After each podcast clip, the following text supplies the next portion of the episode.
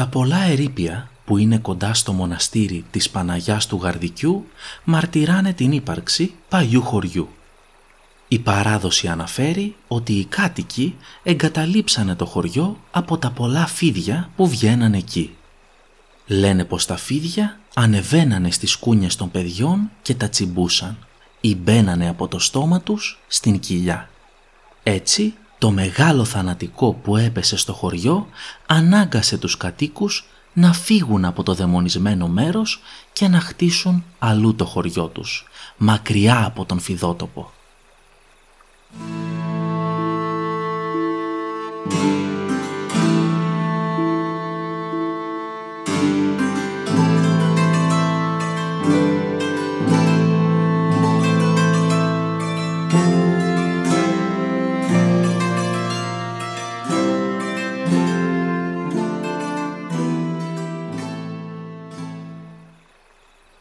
Ακούτε το The Mystic.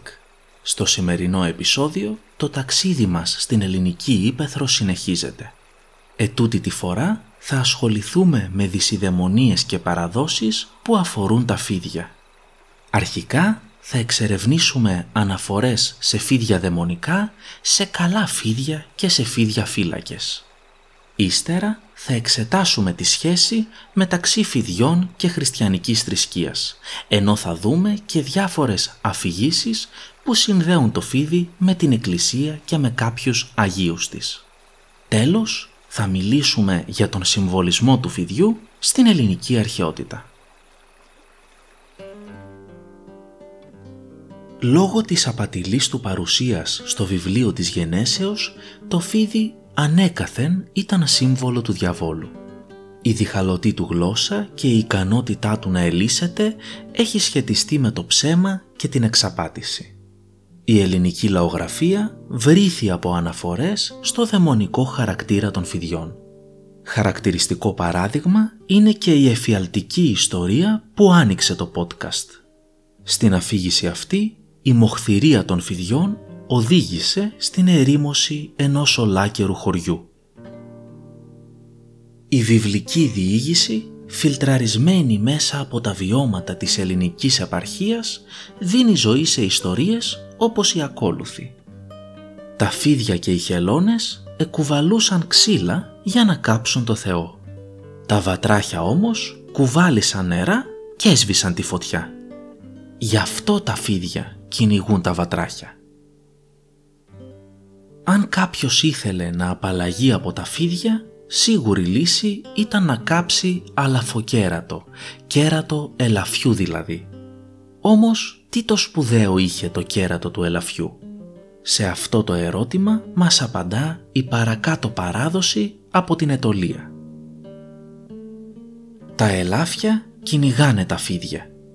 Το ελάφι δεν γκαστρώνεται αν δεν βρει φίδι να φάει. Γι' αυτό και τα φίδια φεύγουν 40 ράχες φοβισμένα. Άμα έχει άνθρωπος αλαφοκέρατο και από αυτό ξύσει και πετάξει στη φωτιά, δεν απομένει φίδι. Ψοφάνε όλα. Σε παρόμοια διήγηση από τη Ρόδο διαβάζουμε πως με ελαφοκέρατο καπνίζουν ακόμα στη Ρόδο τους στάβλους για να επιτύχουν την απομάκρυνση των φιδιών. Παραδόξως, στις περισσότερες από τις ιστορίες που μας σώζονται, τα φίδια δεν παρουσιάζονται ως μοχθηρά. Αντιθέτως, εμφανίζονται συχνά ως αγαθοί προστάτες των οικοκυριών, φέρνοντας τύχη σε όσους τα φιλοξενούν στο σπιτικό τους. Αυτά τα αποκαλούν σπιτόφιδα. Σε άλλες περιπτώσεις, τα φίδια λειτουργούν ως φύλακες ιερών χώρων και εκκλησιών. Σε μία αφήγηση από την Αρκαδία διαβάζουμε Πατροπαράδοτη δυσιδαιμονία που υπάρχει σε πολλά χωριά της Αρκαδίας είναι εκείνη των σπιτόφιδων. Σε κάθε σπίτι και σε κάθε χτίσμα, εκκλησιά και βρύση, κάθεται ένα ζευγάρι φίδια καστανά, μάκρους περισσότερο από μέτρο, τα οποία φυλάνε το χτίσμα.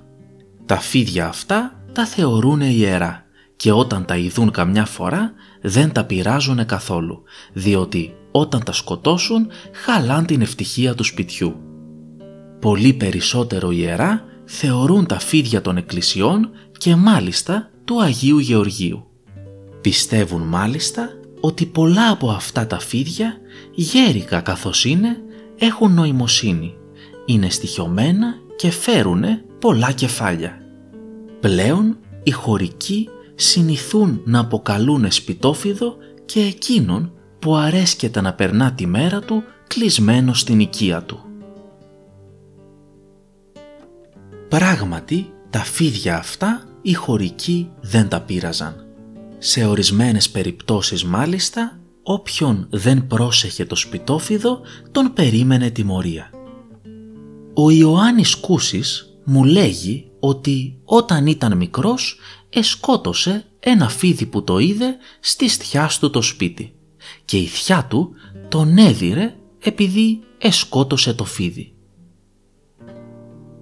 Μια ενδιαφέρουσα παράδοση για τα φίδια υπάρχει και στην Κρήτη. Σε κάποιες περιοχές του νησιού είναι έθιμο όταν μπαίνουν τα θεμέλια ενός σπιτιού να προσφέρεται ως θυσία ένα ζώο. Συνήθως το ζώο αυτό ήταν ένας κόκορας. Οι χωρικοί πίστευαν πως με τον τρόπο αυτό το σπίτι θα στέριωνε και θα προφυλασσόταν από την κακοτυχία.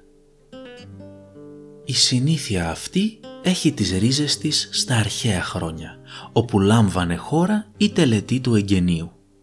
Σύμφωνα με ευρήματα, κατά τη θεμελίωση ενός σπιτιού, οι αρχαίοι Έλληνες πραγματοποιούσαν μία ειδική ιεροτελεστία η οποία ορισμένες φορές περιλάμβανε και την τελετουργική σφαγή ενός ζώου. Η θυσία αυτή γινόταν για να εξευμενιστούν οι χθόνιες δυνάμεις και για να θωρακιστεί το οίκημα από το κακό. Όμως οι κριτικοί θεωρούν πως η θυσία του ζώου προσφέρει κάτι παραπάνω από καλή τύχη στο νέο σπιτικό. Πιστεύουν ότι από το αίμα προσελκύεται ένας φύλακας της οικίας, ένα καλοπροαίρετο στοιχείο. Το στοιχείο αυτό λέγεται πως έχει τη μορφή ενός φιδιού. Οι κάτοικοι του νέου οικίματος έπρεπε να είναι πολύ προσεκτικοί. Πιστευόταν πως αν έδιωχναν ή θανάτωναν το φίδι του σπιτιού, τους περίμεναν κακά ξεμπερδέματα. Στο μυαλό τους το νοικοκυριό ήταν απροστάτευτο χωρίς αυτό. Τόσο σημαντικά θεωρούσαν τα σπιτόφιδα που απέφευγαν να κάνουν ακόμα και επισκευές ή εργασίες στα σπίτια τους, μήπως και κατά λάθος τρομάξουν τα φίδια και αυτά φύγουν, παίρνοντας μαζί τους την καλή τύχη του σπιτιού. Όμοιες παραδόσεις με σπιτόφιδα συναντώνται και στη γειτονική μας Τουρκία.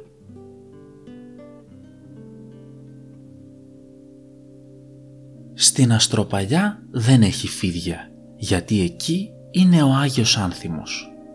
Ένα καΐκι μια φορά έφερε ξύλα από ένα άλλο μέρος και κάτω από ένα ξύλο είχε ένα φίδι. Μόλις έβγαλαν όξο το ξύλο, το φίδι έπεσε κάτω ψόφιο. Στην ιστορία αυτή η απουσία φιδιών από το νησί της Αστυπάλαιας αποδίδεται στη θαυματουργή δράση του Άγιου Άνθιμου. Προκύπτει εδώ ένα σημαντικό ερώτημα. Είναι άραγε τα φίδια πάντοτε όργανα του διαβόλου στα μάτια της Εκκλησίας; Η παρακάτω ιστορία μας έρχεται από τους Παξούς και περιγράφει τη στάση του Άγιου Γάιου απέναντι σε ορισμένα επιθετικά ερπετά. Στον Γάι, στους Παξούς, ήρθε ο Άγιος Γάιος. Η θάλασσα έφτανε μέχρι τους Άγιους Απόστολους. Εκεί βγήκε, στην εκκλησιά, εκεί που ήταν το νερό. Και εκεί που βγήκε πήγαν τα φίδια και τον τυλίξανε, το σώμα, τα χέρια και άλλα. Λοιπόν, ο Άγιος Γάιος τα ευλόγησε και δεν δαγκώνουν ποτέ πια. Ο Γάιος ήταν ένας μαθητής του Απόστολου Παύλου, ο οποίος πέθανε και ετάφη στους Παξούς. Ο Άγιος φαίνεται πως ευλόγησε τα φίδια κάνοντάς τα συμμάχους των ανθρώπων. Κάποιες φορές τα φίδια συνδέονται με την εκκλησία μέσα από κάποιο έθιμο. Χαρακτηριστικό παράδειγμα είναι τα φιδάκια της Παναγιάς. Κάθε χρόνο, λίγες μέρες πριν τον 15 Αύγουστο, στο ναό της Παναγίας Λαγκουβάρδας, στο Μαρκόπουλο της Κεφαλονιάς, εμφανίζονται τα Αγιόφιδα, που είναι γνωστά και ως φιδάκια της Παναγιάς. Κατά μία παράδοση, τα παλιά χρόνια στην περιοχή λειτουργούσε ένα γυναικείο μοναστήρι, το οποίο ήταν αφιερωμένο στην Παναγία. Όταν κάποτε η Μονή απειλήθηκε από πειρατές, οι μοναχές λέγεται πως προσευχήθηκαν στη Θεοτόκο για βοήθεια. Η ιστορία αυτή θέλει την Παναγία να στέλνει φίδια στο κατόπι των πειρατών που τράπηκαν σε φυγή. Έκτοτε τα φιδάκια εμφανίζονται σχεδόν κάθε χρόνο. Το να μην εμφανιστούν τα φίδια υποτίθεται πως είναι κακός ιονός. Τα φιδάκια ζουν στη βραχώδη περιοχή γύρω από το ναό της Παναγίας. Όταν η καμπάνα του ναού ηχεί, τα φίδια τρομάζουν και βγαίνουν από τις φωλιές τους. Έτσι οι πιστοί έχουν την ευκαιρία να πιάσουν τα άκακα ερπετά και να τα μεταφέρουν στο εσωτερικό του ναού. Αυτό συμβαίνει μετά τον Εσπερινό στις 6 Αυγούστου. Τα φίδια παραμένουν στο ναό ως τη γιορτή της Παναγίας, οπότε και αφήνονται ελεύθερα από τον ιερέα. Άφησα τελευταία μια παράδοση της οποίας συνάντησα διάφορες εκδοχές στην έρευνά μου. Κοινό χαρακτηριστικό όλων ήταν η παρουσία φιδιών κάτω από την Αγία Τράπεζα ενός ναού. Σε αυτές τις αφηγήσεις τα φίδια ζούσαν μέσα σε ένα πηγάδι, σε ένα καλάθι ή σε κάποιο δοχείο. Το ενδιαφέρον είναι πως δίπλα στο δοχείο με τα φίδια πάντοτε υπήρχε και ένα ολόιδιο δοχείο γεμάτο με χρυσά φλουριά. Έτσι όποιος ήθελε να πάρει το χρυσάφι έπρεπε να ρισκάρει, καθώς δεν μπορούσε να ξέρει αν το δοχείο που θα επέλεγε να ανοίξει θα είχε μέσα του φίδια ή φλουριά. Ίσως αυτές οι ιστορίες να είναι τελικά ενός είδους διδακτικές παραβολές για τη φιλαργυρία. Μέσα στο ναό των Αγίων Αποστόλων λένε πως έχουν φίδια κλεισμένα σε δύο πηγάδια από κάτω από την Αγία Τράπεζα. Δεν αποφασίζουν να τα ανοίξουν ποτέ. Σκιάζονται. Το ένα πηγάδι είναι με φίδια και τ' άλλο με λεφτά. Δεν ξέρουνε ποιο είναι από τα δύο με τα λεφτά και έτσι τα αφήνουνε.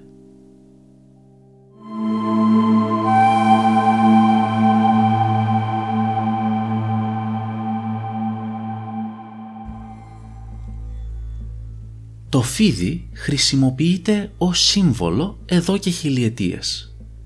Είναι λογικό αυτή η μακραίωνη μυστικιστική του παρουσία να βοήθησε ώστε να ενσωματωθεί τελικά και στην ελληνική λαογραφική παράδοση.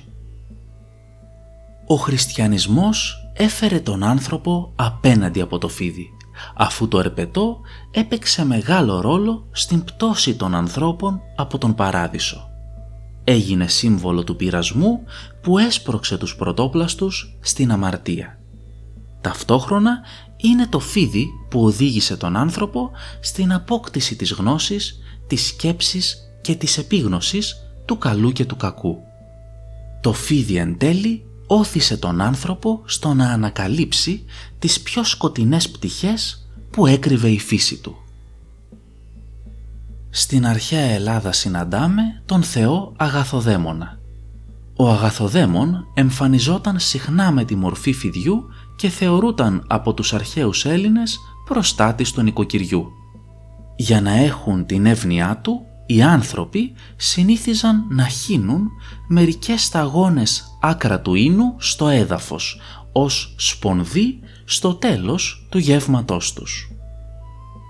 Το φίδι συνδεόταν επίσης με τη λατρεία του Ασκληπιού, του Διονύσου, της Αθηνάς και του Απόλλωνα. Έτσι καθιερώθηκε ως σύμβολο της ιατρικής, της γνώσης και της μαντικής τέχνης. Με τα φίδια φαίνεται πως σχετιζόταν και ο Δίας ως Θεός Πατέρας και προστάτης της οικογένειας και του σπιτιού. Δυο φίδια στόλιζαν και το κηρύκιο του Θεού Ερμή. Πηγαίνοντας σε ακόμα παλαιότερες εποχές, το φίδι συνδέεται συμβολικά με θεές της γονιμότητας. Χαρακτηριστικό παράδειγμα είναι η θεά των όφεων της Μινοικής Κρήτης. Συνοδεία φιδιών έχει απεικονιστεί και η θεά Δήμητρα. Το σύμβολο του φιδιού λοιπόν φαίνεται πως έχει να κάνει με τον κύκλο της ζωής. Τη γέννηση, τον θάνατο και την αναγέννηση. Αυτόν ακριβώς τον κύκλο αντιπροσωπεύει και ο ουροβόρος όφης, το φίδι που καταβροχθίζει την ουρά του. Η ουρά του φιδιού, ένα σύμβολο φαλικό, συνδέεται με το στόμα του, το οποίο αναλογεί στη μήτρα, την πηγή της ζωής. Συνοψίζεται έτσι στην εικόνα του ουροβόρου ένα τέλειο σύμβολο γονιμότητας. Ξεκινώντας την έρευνά μου για τα φίδια στην ελληνική παράδοση, πραγματικά δεν περίμενα πως θα έβρισκα τόσο υλικό. Ταυτόχρονα ανακάλυψα πάρα πολλά ενδιαφέροντα πράγματα για τον συμβολισμό του φιδιού σε διάφορες μυθολογίες του κόσμου. Υπόσχομαι επομένως να επιστρέψω μελλοντικά στο θέμα για να επεκταθώ προς αυτή την κατεύθυνση και να το καλύψω πιο ολοκληρωμένα, όπως του αξίζει. Θέλω σιγά σιγά να αρχίσω να ετοιμάζω και ένα επεισόδιο ανάλυσης για κάποια ταινία που θα έχετε διαλέξει εσείς. Θα αρχίσω να μαζεύω τις άπειρες προτάσεις που μου έχετε κάνει, θα βάλω και κάποιες δικές μου και στο επόμενο επεισόδιο θα υπάρχει ένα σχετικό poll. Αν έχετε κάποια ενδιαφέρουσα ιδέα για ταινία ή γενικότερα για θέμα στο podcast, μπορείτε να μου στείλετε στο facebook ή στο instagram. Τα λέμε την επόμενη εβδομάδα.